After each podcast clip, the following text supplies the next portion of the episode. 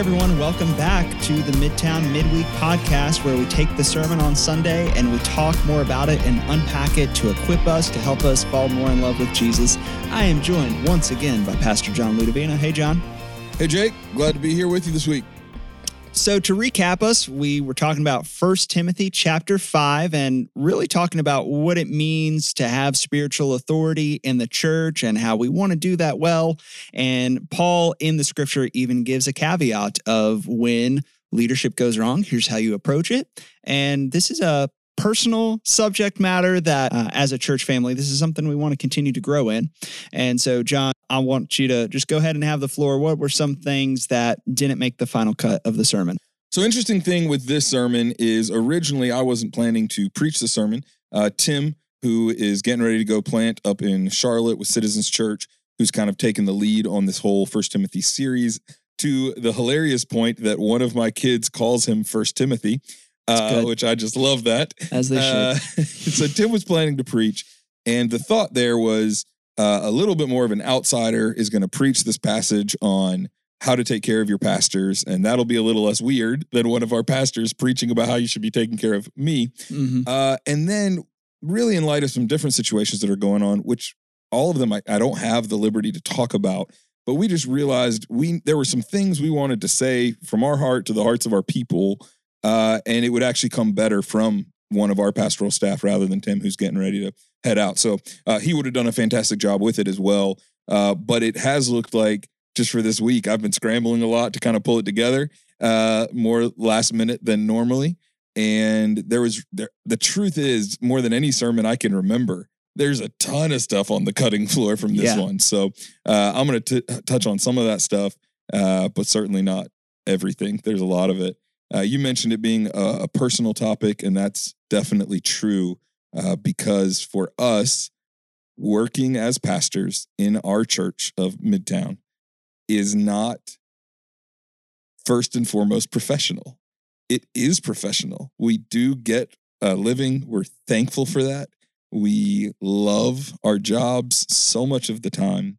Uh, but first and foremost, all of this stuff is personal. It's we love Jesus and want more people to know Jesus. We want to see people grown up into maturity. We want to see the most beautiful church family that we've ever seen, and we want to be a part of it and we want to lead out in that. And so, uh, when stuff is not beautiful, when stuff is less than uh, the image and the design that God has for the beautiful city on a hill that his church family is supposed to be, that hurts us.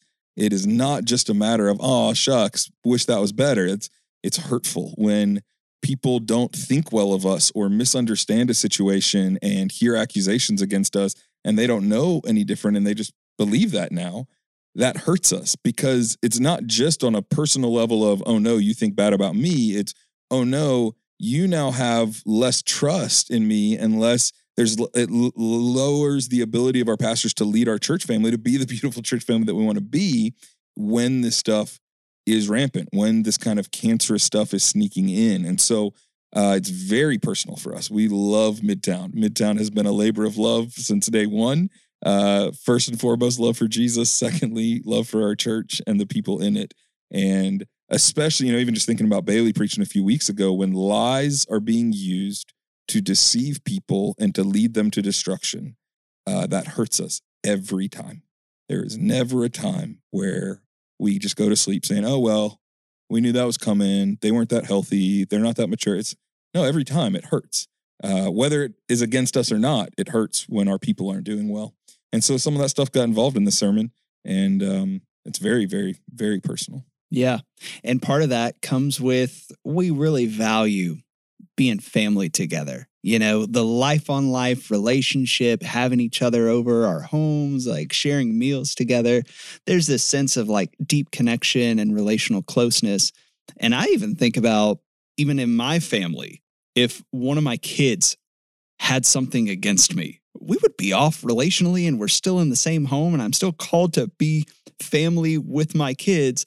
But if something's off and we're not talking about it, oh man, like I'm going to take that really hard because this is someone, this is my child that I love. So, John, what were some of the things that didn't make the sermon? Yeah, I hit a couple of quicker things. Um, in the beginning of the sermon, I kind of unpacked verse 24 and 25 about this idea of conspicuous versus inconspicuous. And really quickly, Paul applies those categories to both sin and to good works. And uh, we just ended up cutting for for time. One of my favorite examples that I wanted to tell there, uh, which is an example of inconspicuous good works. Uh, and the idea that all of it gets known in the end, none of it's hidden from God, and all of it gets revealed at some point, whether here on this earth or in the, the world to come. And so, one of my favorite examples of this was a, a member of our church family named Steve Von Fange, who died a few years ago. Uh, he was absolutely one of the most spirit filled, spirit led, and generous people you could have ever met. And one of the things that Steve would do is he would uh, he would just take time praying and asking the Holy Spirit to prompt him about individual people that he needed to bless financially. And then he would often, I mean, so you know, different times he'd give $100, $500. I know of at least one time where he gave $10,000 to someone. And oftentimes it would just come with a little note that was, Hey, I don't know what's going on in your life right now, but I know about times in my life when I've been financially stressed. And the Holy Spirit put it on my heart and my mind to give this amount of money to you. I hope it blesses you. I hope it reminds you of God's goodness, that He knows what's going on in your life. And, you know, it just, uh, it, it was inconspicuous though in the fact that no one knew what was going on mm-hmm. other than the person who received this blessing and he would always say that he was like please don't tell people about this this the point was it was the opposite of people who want a big you know clap on the back for being generous. He he didn't there were no strings attached. He just wanted to be generous as the spirit led. And uh, and and then after he died at his funeral i believe his brother was speaking at his funeral and told a story about a time that Steve had been very robustly generous to him. And then he said, just out of curiosity, would you raise your hand if Steve ever did something similar to that for you? And we were in the Blanding Auditorium with, you know, 800 people packed mm-hmm. to the walls, standing room only. And it felt like every single hand in the room went up. Mm-hmm. And it was like, man, talk about an inconspicuous good work being known at some point. And all of us just looking around in awe because each one of us thought, like, man, Steve did that one cool thing for one of us one time. Nope, he had done it for all of us. he must really love me in yeah, particular. No, it, was, uh, it was just pretty incredible to all just get to celebrate uh, God's generosity on display. So, one more little thing on this idea of inconspicuous and conspicuous is that both for the sins and for the good works, he says that nothing stays hidden forever. And you know, you can cross-reference that with Hebrews saying that all is laid bare before the eyes of God, to whom we must give an account. That everyone at some point will give an account to God. That lines up with Hebrews 13 that says pastors will give an account for how we led. Uh, but one, there's a couple implications of that idea that nothing will stay hidden forever, and one is uh, we're a little bit off the hook for trying for for stressing out too much about perfect justice being served here on earth. Our aim is perfect justice, no partiality. But there are times where we do not have all the information. There are times when perfect justice can't be served. And there's good news for the believer that ultimately perfect justice will always be served, mm-hmm. that God sees it all and everything will be revealed at some point. And so, whether it's perfect justice on the behalf of a sinner whose sins are hidden, or whether it's perfect justice on behalf of a, of a wonderful person whose good works are hidden, none of it's hidden from God. And so there's just uh for if you feel a lot of pressure like you need to get credit for your good works, you don't have to have that pressure anymore because God sees it. And if the good works are motivated by love for him and love for people, he already knows. And whether you get credit or not, perfect justice will always be served. There's just there's just a real uh, confidence there, not a demotivating confidence that we don't need to fight for justice because God will take care of it. No, we aim for justice, we fight for justice, and we can continue functioning in a world that's so imperfect that we just know sometimes we're not going to get that.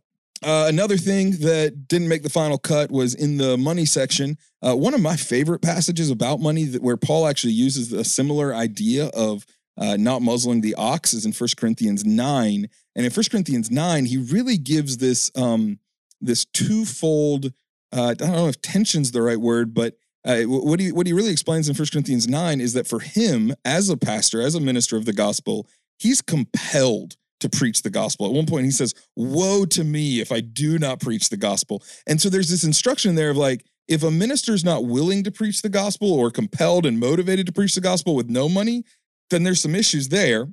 But then in the same chapter, he says, Now on the flip side, if churches aren't compelled to take care of their pastors, then there's an issue there. Yeah. And so I've just always loved that, that like in the healthiest places, you should have ministers of the gospel who are compelled, who have a fire in their bones to make disciples whenever possible, and churches who are compelled to return the generosity and say, hey, we want to make sure you're taken care of well so you can do that well. And we're all doing that together and we're all really synced up. That's kind of the ideal. When you have pastors who are motivated by money, that's a problem. When you have churches that are demotivated to take care of their pastors, that's a problem. And you kind of get division and, and, disunity. And so I love that at Midtown, that's that's not really been the case. That I think there is a lot of unity there. And uh, I, I, mentioned this uh, in the sermon, but just the way Paul talks about that being compelled to preach the gospel with or without pay. Uh, all of our pastors at some point did their jobs for free. They were pastoring before they ever had the title of pastor or any kind of a paycheck for it. And so there's just a real high level of confidence that comes from that of uh, I, I know these guys' hearts. I know what they're in it for, and that's to see Jesus made famous. That's what we want more than anything else. Uh, some other stuff that, that did not make the final cut. There is a growing perception in our culture that pastors are supposed to be counselors. Uh, so I just want to say some some really direct things about this. Uh, counseling can be such a wonderful gift. I go see a counselor. I am so thankful for the counselor's role in my life. He is a gift from God. He speaks truth to me and has helped me out in lots of different really hard seasons with ministry, with my family, with adopting four kids at once, all of that. Uh, like any profession, including pastors, uh, there are good counselors and there are not so good counselors.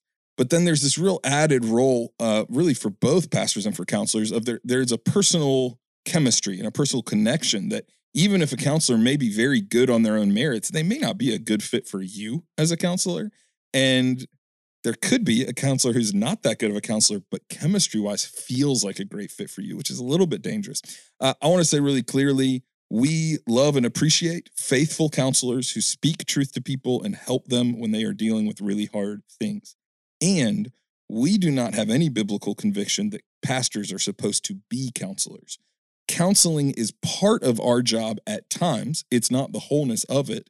And one of the one of the differences between pastors and counselors is that biblically speaking pastors are supposed to have authority. Counselors are supposed to have influence however ironically in our culture we generally are more comfortable giving a counselor authority in our lives when biblically that's not really a category. And we oftentimes are very uncomfortable letting pastors have anything more than influence. So it's a weird little twist there. I think part of that is the one on one feel of it, of just a one on one relationship with someone oftentimes feels more emotionally compelling. As well, uh, many counselors and a lot of counseling training is that you never tell anyone what to do. All you do is ask questions and listen and try to get them to see the truth on their own and to lead them to the steps they need to take. That's not a terrible thing. There are lots of times in pastoral counseling situations where we try to lead people through questions to realize the truth on the own on their own and to take the steps they need to take. And the spirit by, gives them this light bulb moment, and it's like, oh my goodness, praise God. We point them to the scriptures, and they go, oh, so does this mean this? And it's like, oh, is that what you think that means? Yeah. Yeah, that's exactly Jesus. what it that's means. Great. You should totally yeah. do that. But also, as pastors, there is an overseeing and a shepherding and an authoritative role of sometimes we look someone dead in the eyes and say, hey, you're wrong right now. And this is not okay. And here's the scripture that that to, to confirm what I'm saying to you right now. This is not me trying to have some manipulative, controlling dominion over you in some kind of creepy way. This is what the scripture says. And part of my job as a pastor is to call you to repent and obey God's word, to follow Jesus in that humility and in that submission. And there just are really times where people don't like that. They don't want pastors to do that. They they just want counselors to be their kind of friend, buddy counselor. And, you know, in a lot of ways, we would say probably if that's all your counselor is, that's not the best counseling you could get. But even then, uh, we, we don't have that biblical conviction that pastors are supposed to be counselors.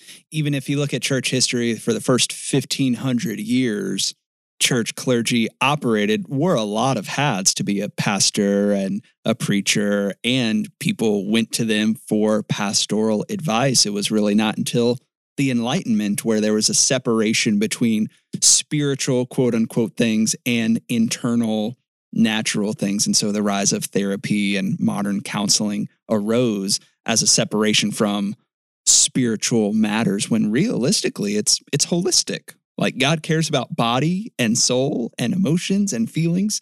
And so we need to practice sharp discernment because just like a pastor could point to a Bible and quote verses, they could be way off. Same way with a, a counselor using the Bible doesn't necessarily mean that they are correct, but we value their place so long as it fits holistically with the Bible's counsel and church leadership and that's why even uh, when people come to us and they need advice for counseling, we have a whole list of people within our city. Like, you should go talk to this guy yeah. or this guy or this woman. They're awesome.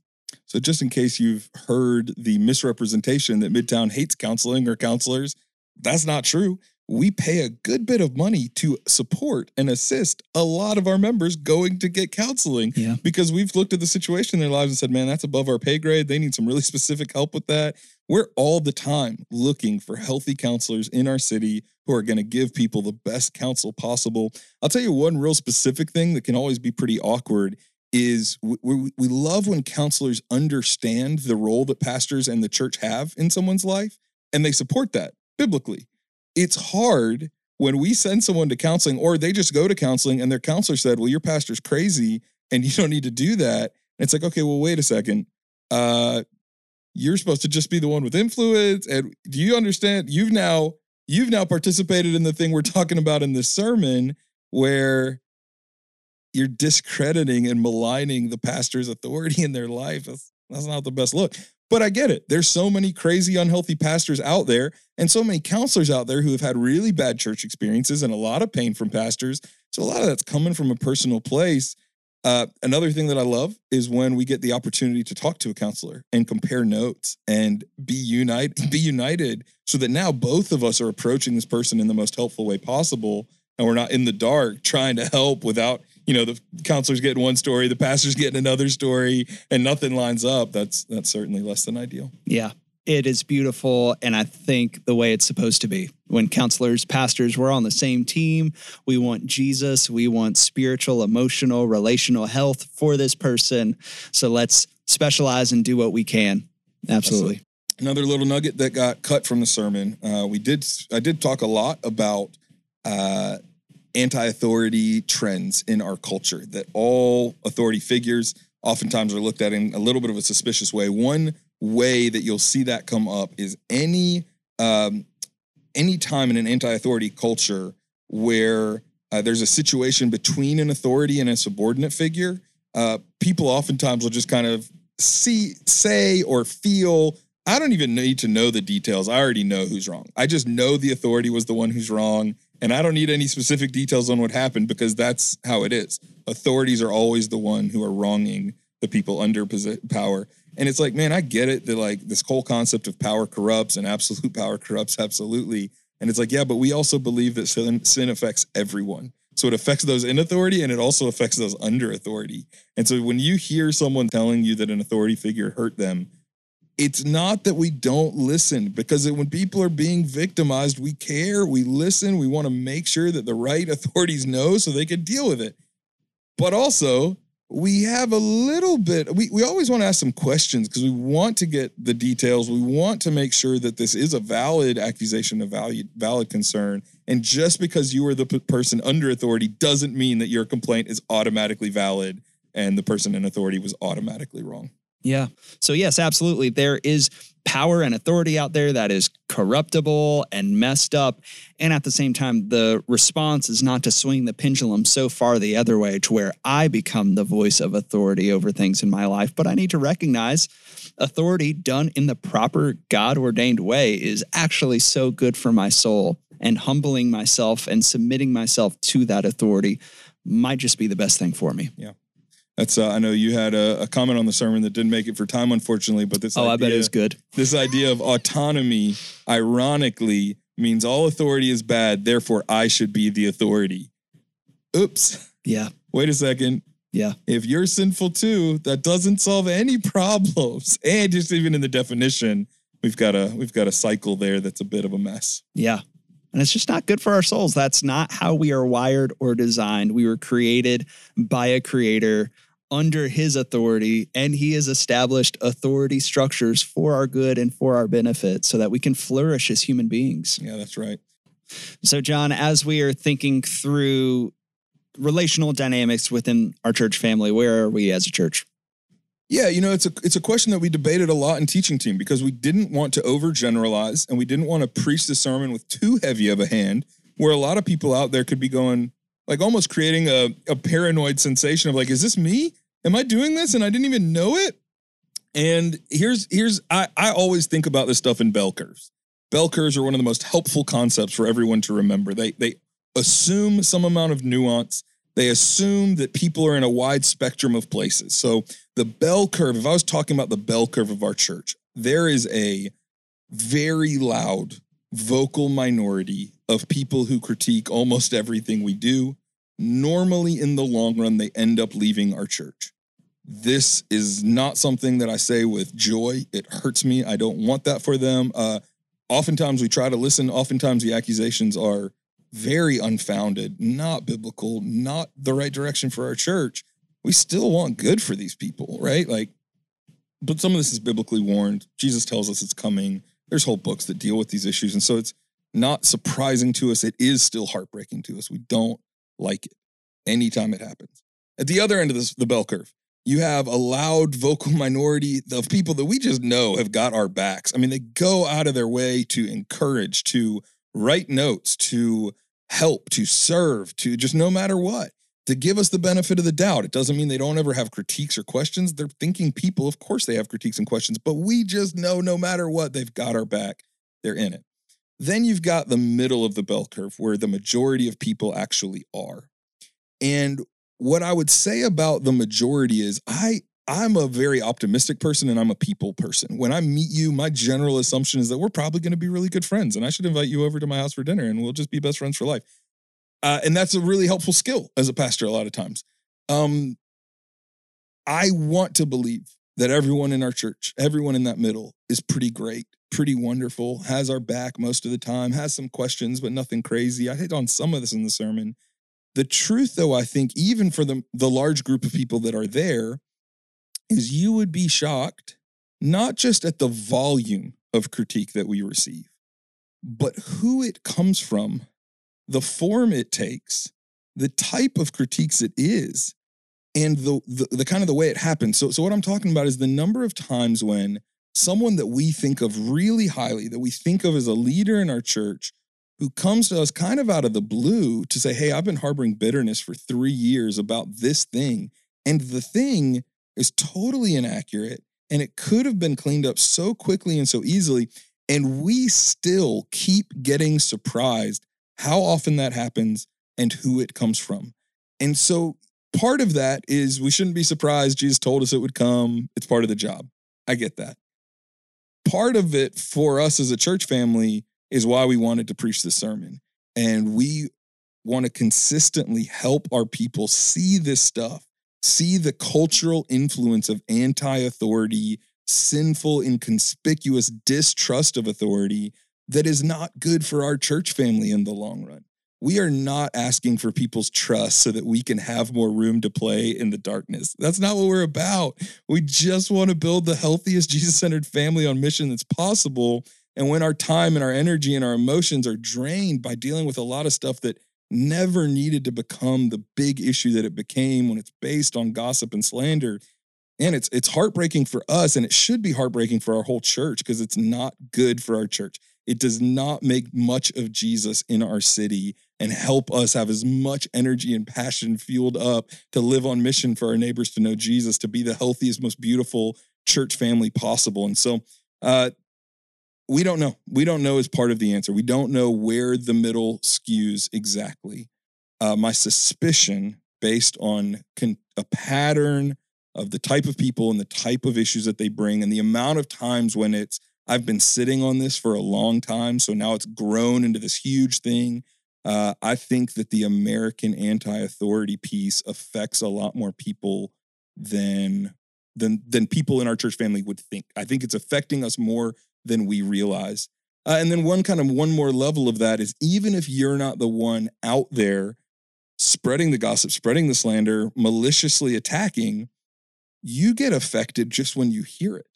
And if you don't have a good category to recognize it, to reject it, to help shut it down, then that skews and affects your view of the pastors over time in a really unhelpful and unhealthy way for you and for us and for our whole church family. So those are definitely the concerns while saying I don't know exactly where the bell curve lies. That is one reason why we have our family member meetings where we have that time like, hey, if there's any bitterness or relational offness you have with anybody in our church, Jesus says, go be reconciled immediately. So let's go ahead and do that. It's one of the many things I love about our church in that we take that literally.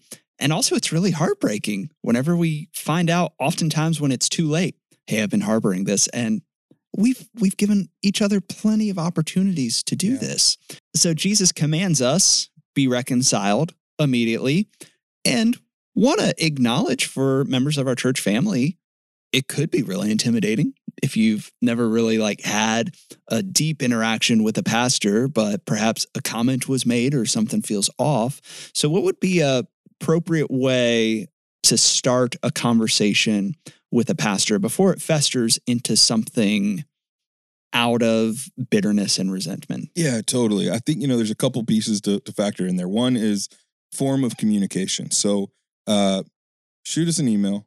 Say, hey, be really direct. Most of the time, our pastors respond really well to directness and have a harder time if people are beating around the bush and then we're trying to kind of have to guess what are they saying exactly what's their concern the more direct you can be the better response you're going to get uh, don't be surprised if the response you get is hey, that's a great question. I'm not actually the right pastor you need to be talking to. You need to talk to. So this happens sometimes. Like I'll get a question about wh- why we make the decisions we make about worship and song selection. It's like I think you've got a great question or concern. You should be talking to Jay about this. And so that's not a rejection of you or I'm not concerned about your concern. It's the right person to be talking to is the guy who can actually do something about that, which in the case of worship and music selection is Jay Hendricks. With that in mind, uh, the biggest thing is really what I love about this is this is actually what the scriptures are going to say for how we approach all relational conflict of any kind. And that is we want to be self-suspicious. So like Paul says in early in First Timothy, uh, I'm the worst of all sinners. Okay, have you considered that sin might be affecting you in how you think about this concern yet? You want to think about that before you approach. That should breed some real humility in how we approach it. Uh, we want to approach things with humility of, hey, I, I probably don't know the whole situation, but can you help clarify this for me? Hey, I, I heard this and I'm a little concerned about it. Can you fill me in on what's going on here? When there's a, a real obvious and perceived humility, so much of the battle's already won because now I just get to help clarify for you or or potentially we're I'm wrong. Potentially we're wrong in something. And because you approach it with humility, I get to go, wow, I hadn't thought about that. I'm to sit on that and pray on that. I'm to talk to some other pastors and I might even follow up with you because I think you might be seeing something that we weren't. Either way, that's such a win. And it gets so much harder if you come too strong, too angry, bitterness is there. Uh, well, now I'm a little bit locked in on, I've got to, in some ways, say, hey, I don't know what's going on with this anger. And I, we need to get to the root of that. Also, trying to figure out what your situation is and how we might deal with that. I love that. Self suspicion, having the right posture, having the right approach.